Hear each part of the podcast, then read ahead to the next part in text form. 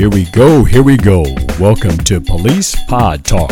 Whoop, whoop, it's the police. Don't look in your rearview mirror. This podcast covers the latest police news along with hitting the hot topics you've been talking about all week. I'm your host, Cleveland. Thank you for joining us.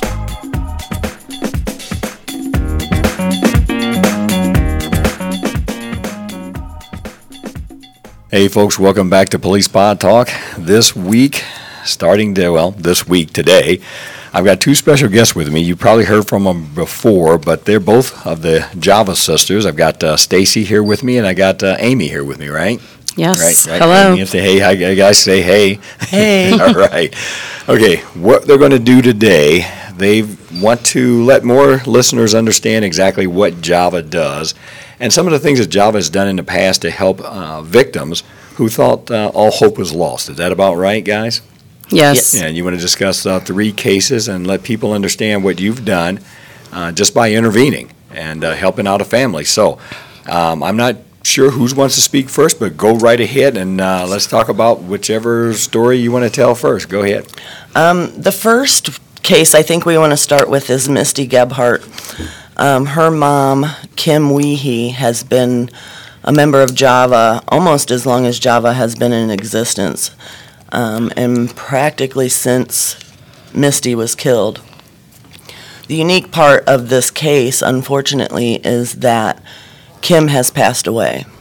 So um, we, as Java, have taken it upon ourselves to try to keep Misty's case alive, to um, keep Misty's memory alive as well as Kim's. That's one of the reasons why we wanted to talk about this case today, but there are some unique things um, about the case that I think Amy can kind of touch on. Sure. So Kim and I, you know, it's just we just took a liking to each other when when she first called me and talked to me and um, became a part of Java. Um, you know, there's just people that you sometimes connect with, and she was one of those people for me. I was one of those people for her.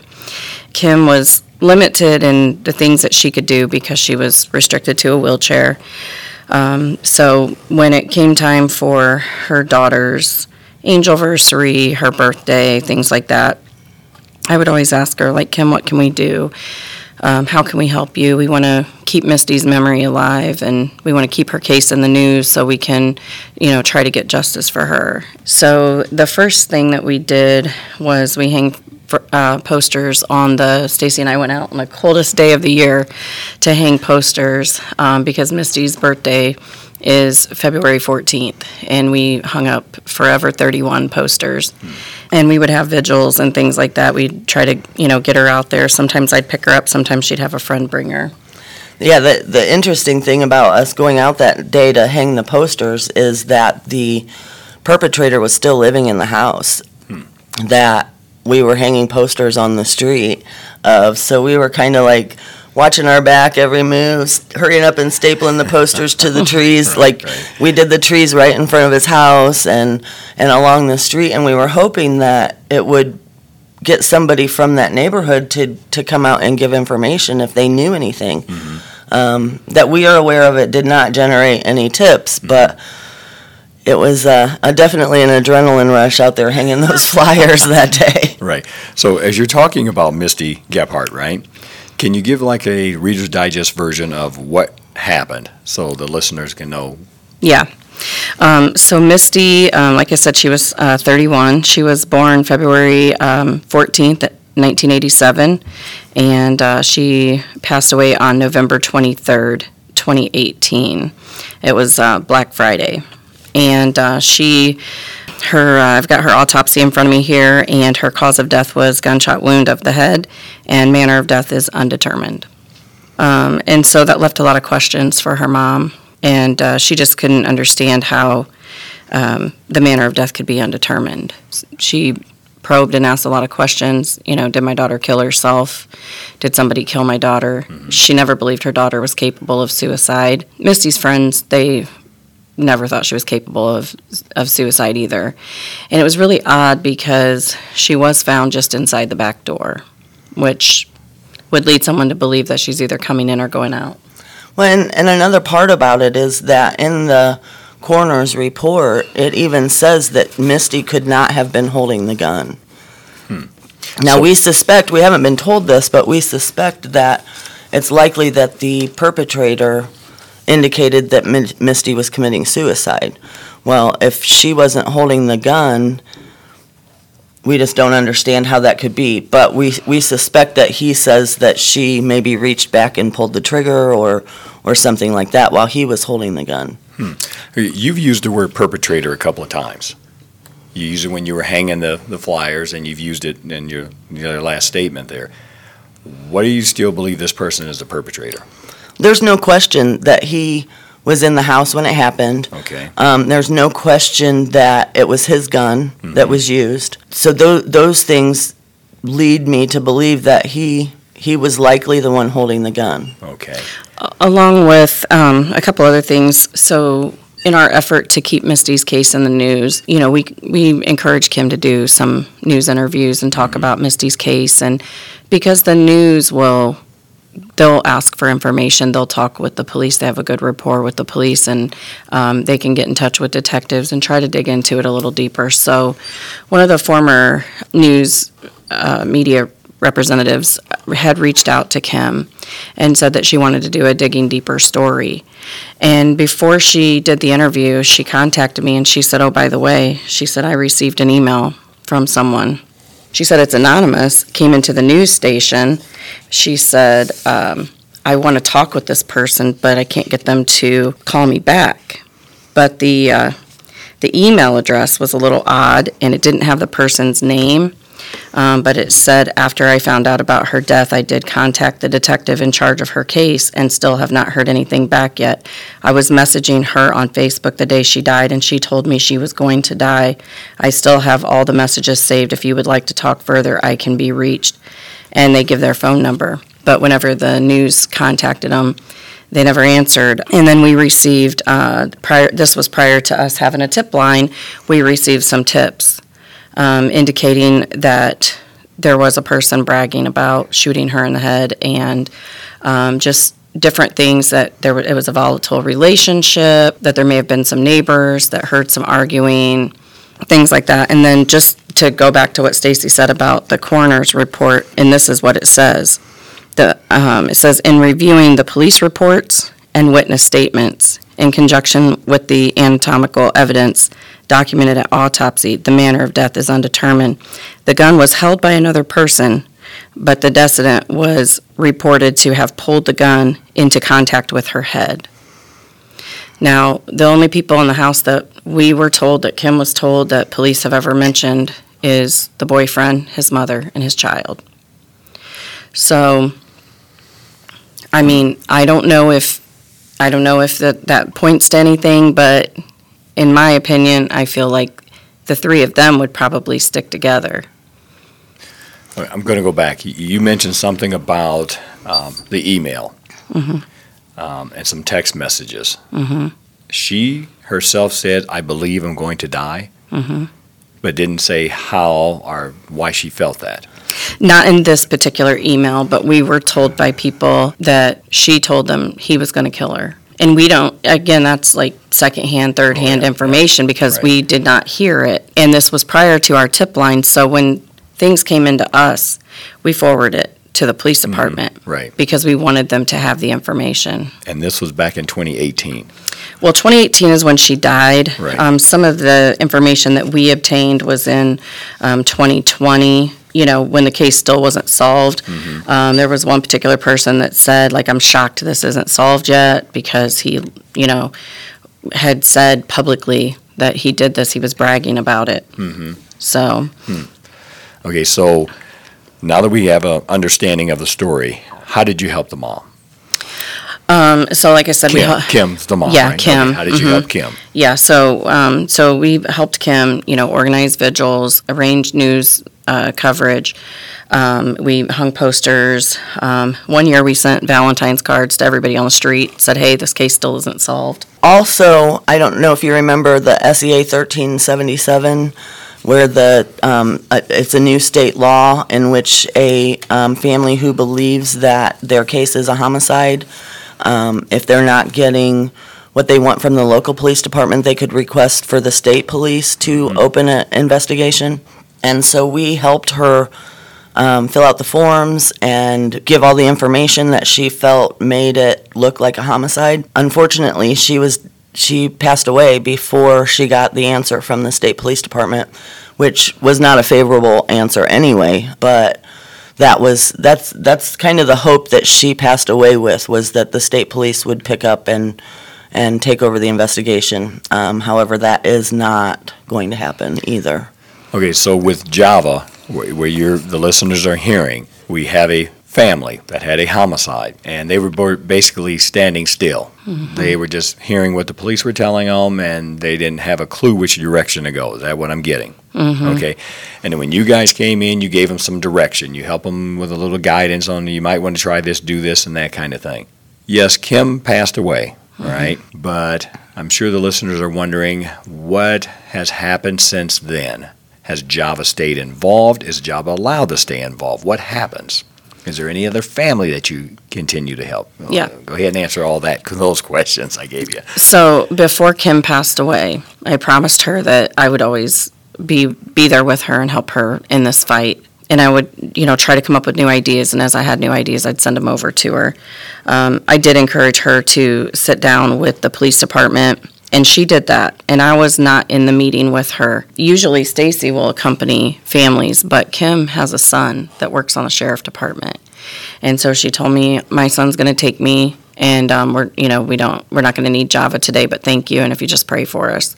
And so after that, she said that she was told that day that this was definitely murder, um, but they didn't have enough information to move forward with the case. No, wait, wait. Back me up. Who told her that? Um, she said in her meeting that the police department told her, the detectives told her, and their supervisor that this was murder, but they didn't have enough information. They needed more information to be able to move forward with charging somebody in this case. Okay. After that, when she didn't get any traction, she sent an email. You know how it goes when you send an email. Oh, you know, oh, you're, yeah, yeah. you've got emotions running, and Right. people don't always receive it well. Mm-hmm. And so there was a bit of exchange between her and the police, and they were a little heated with her. And she copied me on the email. And so I tried to smooth things over a bit because I know the police are working hard. They had a lot of cases from that year, and I understand that. But Kim also has emotions, and she wants her daughter's case solved. And it's not just about wanting the case solved, but if we truly have a murder and you haven't arrested the person, then everyone else out here is at risk. Okay. So, so I tried to talk with them. I did get a list of unresolved homicide cases, and her daughter's case was on there. Hmm. So I felt like at that point that, you know, even though it wasn't in the room and I didn't hear him say that she was murdered, I felt like she was, Right. and that they believed that she was because they wouldn't put it on the list if they didn't believe it. Okay. So. Um, so c- after that, you know, I continued to talk with detectives, and you know, I encouraged Kim to do everything that she could possibly do as far as, like Stacy said, you know, f- filling out this SEA 177 request. I, I told her to get a copy of the autopsy so we could see what that said. I asked her to get uh, a copy of the police report, which everything was redacted. And I, and I think that's hurtful to a family. They want to know what happened. They want the details to give them something like that. And she paid for it. She paid for nothing. She paid for a bunch of black ink on the paper that says nothing. It's all blacked out. So, but anyways, you know, just keeping that going. And then when Kim passed away, um, her husband asked me to speak at the funeral. And um, they asked all memorials to go to Java. Her son and daughter in law, um, I had got to spend some time with them too. And they said, if you can keep this going for us, that's great because our family just doesn't have it in us. You know, basically, our loved one, Kim, would want you to continue to do this because you were so near and dear and helped her so much. And, you know, and her son, he works for the police, so he's got to, I'm sure he's got to be careful that, you know, to, he can't really kind of take sides because he doesn't want to put his job in jeopardy and he doesn't want to, you know, put his family at risk. So I understand that. He's got to stay neutral. Um, so after the funeral, I was handed the file that Kim was keeping, and they said, do what you can with this file and keep it going. So, So how have things been going since then? well, the detective on the case has basically um, told Kim, while she was still alive, and Amy since, that this case will never be prosecuted. So it's still at a standstill, but Java still Um, we're actually right in the process of figuring out what we're going to do for, for Misty's birthday on February 14th. Um, last year we did a online candle lighting, so we don't we don't want to be out on the coldest day of the year hanging flyers on that street anymore. And he's moved from that street now too. So, Okay. um, but yeah, we I mean this is this is part of our agenda every year is is figuring out what to what to do to bring awareness to Misty's case Right. on her angelversary and on her birthday. Right. And one year we pinned a highlight to the top of our page. Um, with her family's permission, they said that's fine. Um, we pinned a case highlight at the top of our Facebook page and said, if you know anything. And like I said, you know, some sometimes just posting something will get somebody to, you know, say, I remember something about that, you know. And we were hoping that a neighbor or someone that heard something, that knew something, you know, would, would finally have the courage to come forward. Because, I mean, it is scary. We don't really truly have a, like, witness protectors, protection program in our community, you know? Right. So it is scary for people. If they think they have information against a violent person, you know, they're, they fear for their own life. Exactly. So, Okay. So we're talking about Misty Gebhart, mhm, uh, November 23rd, 2018. yes. Okay. Killed on Riverside Drive, Right here in Fort Wayne, Indiana. yes. Okay, that's one case you guys have helped and continue to help a family with. Give, give us, give the listeners another one. Well, I think the next one we want to talk about is um, Stacy DeGrandchamp. When we, um, when Java started, it was at Amy's church was where we held um, one of our first few meetings. Another family that also attended that church and were friends with Amy even before Java came to to we thought to support Java to support Amy um, and our our ambitions. But Amy found out during that meeting that they also were a homicide family. Well, actually, I found out right before that. So, and this is why I say my nephew didn't die in vain. When Spencer passed away, uh, my son actually went to the neighbor's house and told him. Well, he didn't go there specifically to tell them, but they would always ask him when he came over to play with their grandkids. You know, how's your mom? What's your mom up to? And so he happened to mention, well, my my cousin died, and my mom's really upset about it. So uh, they came over to give their condolences, and we were talking, and they said, you know, good luck getting justice. We've been waiting 15 years. And I was appalled. I was like, why would you wait 15 years? We've got a killer on the streets for 15 years. I mean, you know, that's where my thought went. They had not um, actively been contacting detectives, and no detectives had reached out to them. Um, and the more that Stacy and I talked about it, and this is again why Java started, um, and we said, you know, we've, we've got to do more, and if we band together and if we encourage this family, you know, they might go back and talk to the detectives. So um, I did sit down with Stacy DeGrandchamp's cousin, and I said, you know, we're going to start this Java show up. Would you guys like to be our first family? And they said, well, you know, we need to talk to Stacy's mom, and we'll get back to you. And eventually, they did come on. Um, they brought the whole family, and we had them on our, our television show.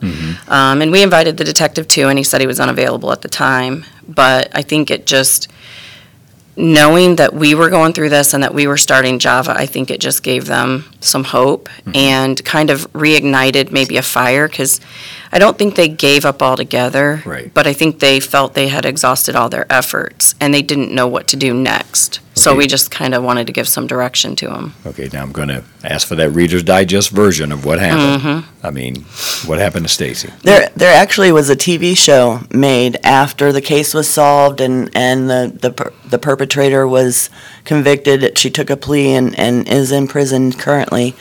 Um, there was a TV show done called Mean Girl Murders that, that talks about the, the entire case and kind of gives a blow by blow. But it was a- at the point that the detective um, solved the case, it was 17 years old. But I'll let Amy give the details of what, what happened. Yeah, so Stacy was a teenage girl um, getting ready to start her senior year of high school out at Wayne High School. She had gone to a party with some friends. It was basically a, a dispute over a boy. Her and another girl liked the same boy, and they end up getting getting into a fight there, an altercation, and she was stabbed to death. So, like I said, the case went unsolved for all these years, and after 15 years, we had given the family enough hope to get in contact. Um, I basically just kind of um, told my friend, you know, if if you have permission from your aunt, you know, here's the phone number to the detective bureau.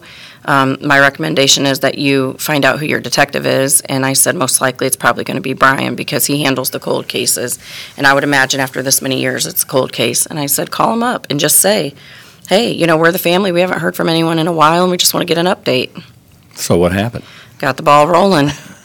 Yeah, the, de- the detective, um, Brian Martin, pulled the, the box or whatever it is that they keep all the evidence in. Um, and since it was 17 years old, I'm guessing it literally was a box. And found some evidence in there that hadn't been explored by the original detective, um, a witness that hadn't been questioned back then. And he went and questioned that witness, and they were able to give him the whole story. He actually re-questioned several people and, you know, to see if their story had changed at all, if they had remembered anything that they hadn't mentioned at first. And then we didn't know, but he was actually, um, the perpetrator was living in Wisconsin at the time. And uh, the family thought that she was in Connecticut because she had moved to Connecticut right after the incident happened.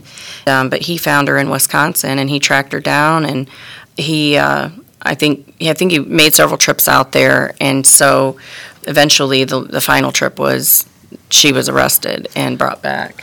Yeah, and in the TV show that I mentioned, um, there's actual footage from him in her home in Wisconsin, and he asks her about the weapon, and mm-hmm. she gets up and walks back into a bedroom and brings out the weapon. Now that you said that, I remember seeing that. Wow. So let me ask you this, and I know someone's listening here and, and saying, hey, how does that make you guys feel? I mean, when you just give a little nugget to someone to push them forward, and all of a sudden it opens up this whole world. You said he came out with a box, he looked in there and found some evidence. You guys started that. How does that make you feel? I mean, you're the Java sisters. Come on. Yeah, I mean, you know, when you asked me on one of my previous podcasts about how do we know that we're effective or that we're successful, it's those little moments like mm-hmm. that. When a family gets justice, it might not be my family, but a family got justice.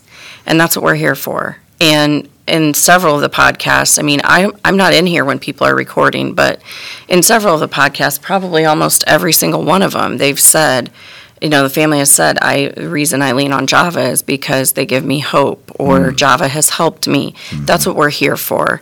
And we don't always track our numbers and we're not, you know, patting ourselves on the back daily, but it's a win. It's definitely a win. Well, I'm telling you, you two are sitting here being really humble, okay? it's okay to say you jump for joy. It's okay to say you shouted out when you got the, the, the information. Come on now. Well, it, it's kind of a double edged sword because we know that no amount of justice is going to bring their loved one back. Right, Right. right. So um, it's hard to jump for joy for a murder prosecution because there's no joy. There, there really is no joy um, when you're looking at that that topic. Right. But it, it, it it's gratifying. Um, it is like Amy said. It it shows that neither Spencer nor Cody have died in vain. Right. Like we are moving forward in their name, helping other people, and if we have helped one family get justice, then we've done what we set out to do. Wow. I remember after Stacy's, um, co- the conviction in her son's case, we were all thinking, is Stacy going to be done with Java now because she got her justice? But she said, no, I'm not going anywhere. I'm still here. And I remember somebody asked her right afterwards, so what do you do now? She said, oh, I got to work on forgiveness. Yeah. Wow. So, and more great. cases. We got more cases. There's a lot of unsolved cases, so Right, the right. work is not done. Well, and, and we talked about in my my podcast, the introduction to Java, how things have changed within the system since the inception of Java. And I said then, like, I would never say that Ja- Java is directly responsible for any of that. You know, there was a huge change in the detective bureau. There was a huge change at the prosecutor's office. Um, the the new person at the prosecutor's office that's making the decisions on murder cases is much more aggressive than than the, the era before him. And I, I would never ever say that Java is directly responsible for that, but we definitely had an influence. Mm-hmm. They're doing the hard work. They are, you know, Brian Martin pulled that box. Brian Martin went out and re-interviewed witnesses and found the new witness and went to Wisconsin. You know, he did the hard work. And the solve rate now is is amazing. I mean, I think they just publicly um, charged a juvenile in a homicide from 2023. That leaves four homicides from 2023 that are unsolved. They're doing the hard work. Where in 2016, when my son was killed, in 2017, when Amy's nephew was killed, they weren't working as hard, in my opinion. So, um, again, Java is not directly responsible for that, but I definitely think that had not Java come to be, maybe those changes had never, would never have been made. Right. And I won't say they might not have been working as hard. I think they had a lot less detectives in 2017. They weren't working as smart. And I hmm. think, you know, there were new ideas brought to them. And I remember when we held a, a panel at the church and we talked with the detectives. And at the time, the new supervisor, um, and we, I, we asked him, we said, what, what's changed? Because your solve rate's going up. And he said, we found a new way to work. And we were like, what do you mean? And he said, teamwork. I think it is like, you know, in 2016, in such a year where we had a high rate of crime, they were exhausted. They were probably burned out, you know, and too many cases and being on call. And, you know, like every weekend there was multiple murders and things. I mean, it mm-hmm. just, you know, I understand it's, they're out there beating the pavement, but there are new ways of working. And that's some of what we wanted to encourage is like, you know, well, could you explain to us what is your methodology? And maybe we've got some fresh ideas for you. And I remember one of the things we said is, do you ever collaborate with the prosecutor's office? Do you all sit down at a round table and talk about stuff? And I think at one point they said we just started that or, you know, something, but Yeah, that that was that's one of the changes in my perspective that has been made. Um, back when Cody was was murdered, the process was for the police department to do their work and gather their evidence, and then the prosecutors got involved. They sent the case to the prosecutor's office. They reviewed it, sent it back. We need this. We need this. We need this. But from what I understand now, the prosecutors are involved from the moment that it happens, and like on the phone with them, communicating with them, and, and letting them know how effective the different different evidence that they're collecting is in real time. Um, so I think that's made a huge difference in um, in the the solve rate. Okay. Okay. So that's, I'm- that's, oh, I'm sorry. One- sorry. Keep rolling. Sorry, one last thing. Um, the communication, one thing that we have done is encourage the families to make the phone call to the detective. Because at one of our meetings, that was one of the biggest things that families complained about is I don't hear from my detective. And when I talked to one of the detectives privately, um, I was told that they rely on victims' assistance to contact the families. And the families are like, well, I haven't heard from victims' assistance. And I know victims' assistance handles all cases, not just homicide cases. So we took it upon ourselves to just encourage the family. This is the number to the detective bureau, call it. Hmm. And, you know, but that's the point when you don't want to be annoying, you don't want to tell them to call every day. But, you know, what we want the police to tell us, like, how often should these people be calling you? Um, and we kind of look to them for a little bit of direction because we don't want to misguide anybody. Right. Um, but to encourage that conversation. And then Stacy actually goes to a lot of meetings at the prosecutor's office with families. Um, and that puts them at ease a little bit because she's been there before, she knows. I mean, because that's kind of intimidating when you feel like you have to make a phone call to a detective or a prosecutor, you know? So keeping the communication going is one of the things that we try to encourage. Good. And and one of the things that I felt like when I was going through my son's case was that um, victims assistance is is kind of not named appropriately because what I felt like they were advocating for the no to me rather than advocating the reasons why it should be an, a yes from me to them. They and that's that's their role. Their role is to explain the answers that they're getting from the detectives and the prosecutors to the family. Um, not necessarily to say from the family's perspective, well, why aren't you this, this, and this? So um, that was a gap that I felt like existed because they're employed by the system. Um, and a lot of families don't trust them because they work for the police department. And there is an inherent distrust between the community and the police department in every community. Right. Um, and with victims assistance being employed by the police department, Java has a unique role in that we can say to the family, you know what, I agree with that. I agree they should have done this or this. Victims assistance can't necessarily do that. So, um, but that's one of the things that we encourage them, like, just keep calling. You know, if your detective's not calling, calling you back, start calling every day and leaving a message and say, like, I'm going to call every day until you call me back. That's not something victims assistance can tell a family. But yeah, with Stacy DeGrandchamp's case, um, when they finally got the, the word from the detective that they were, were moving forward with prosecution, um, it definitely was a bright day for us and for the family. But like I said, it was it's kind of a double-edged sword because we know what's coming. Right. You know, getting that the charges is just the beginning. Oh, yeah. So, um, but yeah, we we um, definitely have helped that family, um, gave them the the hope, the confidence to Mm-hmm. reach out, and ultimately their case was solved. Excellent. Excellent. Okay, you have a third one. Go on. We do. We have um, baby um, Elias Paez. He was um, like 18 months old. Um, he was uh, found in his mother's apartment. Um, he was under the care of his father at the time. His mother had left home.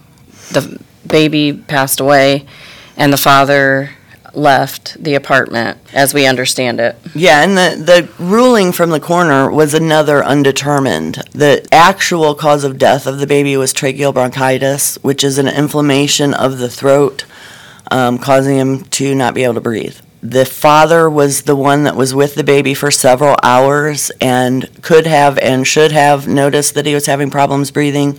And even if he wasn't directly involved with what happened, although we, we believe that he was, um, even if he wasn't, it was neglect because he didn't get help for the baby. He found the baby having issues breathing, and rather than calling 911, he left the home. Once he left the home, he called another person and said, Go check on the baby. So, all of those steps, we believed, even if it wasn't murder by definition, it was neglect. So what happened with the case was that the, the detective turned the case over to the prosecutors, um, and the prosecutors, with, with a recommendation for a murder charge, and the prosecutors denied, declined the case for murder. And at that point, the case went dead. The fam, the, the parents of the mom and the other family of the mom uh, weren't satisfied with that and reached out to the prosecutor's office several times asking why are they doing nothing? Like they understood that perhaps it wasn't a murder but something some elias desi- d- deserved something. He deserved justice. Um, and they were they were told that the mom had asked that it be dropped uh, because she wanted to get on with her life um, at that point, the family, the, the family of the mom was not satisfied. So um, we had multiple conversations with them, um, supporting them and understanding that that it wasn't or that it, that it wasn't an accident, that something needed to be done. Um, so we came up with a plan with another group called Kappa that specifically fights for children to start a chalking campaign. Both of us, Java and Kappa, went with them the first time, showed them the ropes, showed them where they can chalk, where they can't chalk, um, and all of that. And that family persevered and went every single day. Now, now, let the listeners know what is a chalking campaign. So a chalking campaign is where we get out of our, our, our chalk and we literally chalk the sidewalks in front of the prosecutor's office um, and at the courthouse and even sometimes in front of the police department, depending on, on where the case is. Um, but at this this point in time for this family, it was the prosecutors that needed pushed. Okay. So um, we did chalk at the courthouse that day, but then we took them to the prosecutor's office and, and we chalked there as well. And that family then, every morning, Karen Richards would have the, the chalk cleaned off and they then went down at night, that night and re-chalked every single day for 12 days. Okay. Um, until, and, and they still were going to keep doing it, except that Karen Richards personally reached out to me and said, I know Java's involved in this, so um, what do we got to do to make him stop? And I, I just told her, like, they want to be heard, they want to meet with you. Um, at that point, they had only met with the mom because she was the, the, the next of kin to the child. Right. And it's unusual for them to meet with other family members. Um, normally, they, they want to correspond and, and work with just the, the next of kin. It wasn't unusual to me that they wouldn't meet with the family, but I felt like they needed to meet with the family to understand their perspective. So Karen agreed to a meeting. Um, I went with the family. Um, they they brought in some stuff, some pictures and emails and texts and whatnot that made them believe that that there was more to the story than just a sick baby. Um, but also the the perspective that the fact that he left the house, the fact that he didn't call 911, the fact that he, you know, was on the run, like all of that was was neglect in our opinion. Um, and Karen didn't disagree with that. So um, one of the big misunderstandings was the prosecutor's office believed that the family would only be satisfied with murder. And once the family explained to them that they understood that, that they couldn't charge murder, but they wanted something, um, it was at that point that the prosecutor's office moved forward and prosecuted on a neglect charge. And also, one thing, some of the evidence that the family took to the meeting, as we understand it, they said, we tried to give this to the detective early on in the case. Right. And we were told the detective had everything they needed. And that's why, one reason why I say, you know, if you, if you really feel strongly about something, don't give up on it. Um, and you might need to talk to somebody else, you know, and maybe that detective thought that it was already a copy in the file or whatever. I don't Right, know Right. but we just kept saying, you know, just keep pushing, just keep pushing. And I remember the weather wasn't on our side when we were chalking. I went several days with the family, brought more chalk because, I mean, sometimes it was just that, you know, we're running low on chalk and Java can just provide some chalk, you know, or just support. Um, I remember we were, we weren't even parked properly. There's, it was right in front of the prosecutor's office, so you're supposed to, you know, there's only certain parking spaces, and we're pulling up with our flashers on, getting out, and people are looking at us, I'm like, we'll only be here for a minute, we're just gotta write something on the pavement, you know, and I mean, and it was like a love letter to the prosecutor, like, you know, do something about this, call us, we want you to hear us, you know, and they did finally, and, you know, nice that, that Karen felt okay with calling Stacey and talking to her about it and getting more information, you know, so. Right. So those are three examples of how you guys have been involved with families mm-hmm. and guided them, directed them in the right way, but in a respectful way to get something done when they had no clue this was available. Right. So, in a nutshell, three stories one unsolved, one that was unsolved that eventually was solved, and then one where you finally got some charges filed. There's a family out there listening right now. Tell them what they need to do. What do they need to do to get your help, your guidance? We've got our Facebook page, hashtag Java in the search bar, and then um, you'll find us Justice Accountability and Victim Advocacy. Um, we welcome families to post their stories on our page. Um, often it's not the board of the leadership team of, of Java that comes up with the, the answers. It's other people within our membership that say, oh my gosh, we tried this, or we did that, or um, we didn't do this and we wish we had. So it, it's not just just Amy and I or, or the leadership that is coming up with the ideas. So we welcome any family to post their story, um, overdose, missing persons, homicide um, on our page. We also have our website, javafw.org. Um, and one thing that we um, actually, Amy, this is Amy's baby, and she um, and our web designer developed this tool. It's called SAM, stands for Send Anonymous Message. Um, and I will let Amy talk about, you know, real quickly the history of how that came about. But we're we're getting tips sent through that very often that are helping solve all kind of cases, not just homicides, but drug cases and, and, uh, and other things. But I'll let Amy talk real quick about how that came to be. Yeah, and so the unique thing about SAM and how it's different than the other uh, reporting tools that are available is that SAM does not track your IP address. You don't have to register for an app or anything like that. You can just go to our website. You can free type anything that you want, and you can load up three attachments, whether it be a picture, a video, um, anything like that. You can load up three attachments, and when you send it, it goes directly to a mailbox that's at the police department that was set up dedicated for um, the Java tip line. And so these police um, have access to that 24/7 to monitor that. Um, And it was actually a partnership with um, some of the uh, police and the, that work the gang and violent crime and drug cases. And they, you know, we had sat down with them because we were so concerned about this crime of these young teenagers. And they said, you know, the, the thing is, they don't have a way to anonymously report to us. Right. And so we said, you know, we'll come up with it. And initially, they talked about some method of writing something down on a paper and slipping a paper in a box, something like that. And I went home and talked to my own teenagers, and they said, Mom, no one's doing that. Hmm. Hmm. And if you're seen doing that, you're going to be known as a snitch, and that's Right. going to be bad. So this is unique because nobody knows that you sent this message, Hmm. and um, it's not going to be tracked back to you. But you can send something, and then they will take care of it and investigate it on their end. Um, and so that's uh, again called SAM. It's on our website. You just click on the icon and just start typing whatever you want.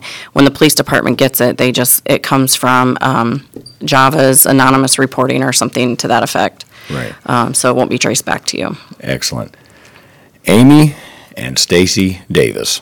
You're not sisters, are you? No, no, no. Just no, happen to have the same last no name. No relation at all. But you are Java sisters, right? We Yes. are, yes. I'm telling you what, this, this was really educational, eye-opening. I mean, we've we've spoken before, but I didn't know this much.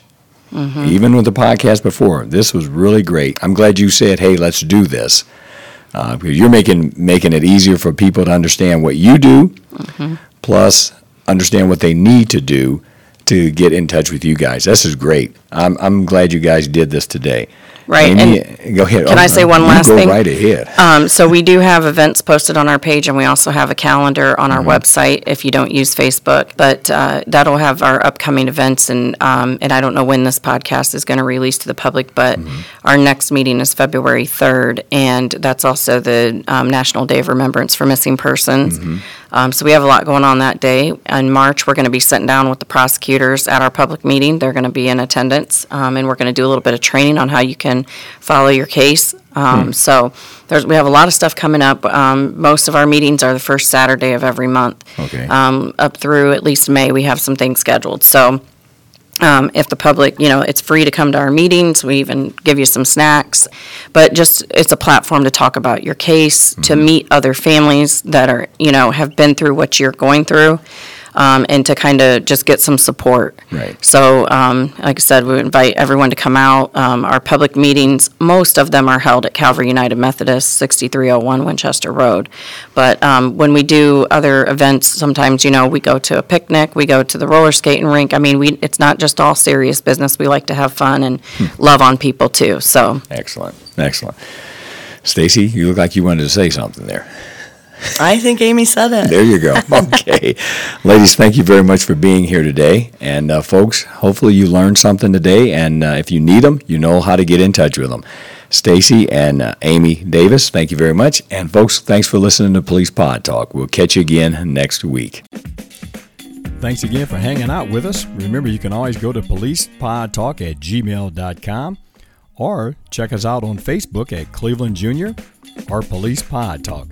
Thanks again. We'll see you next week.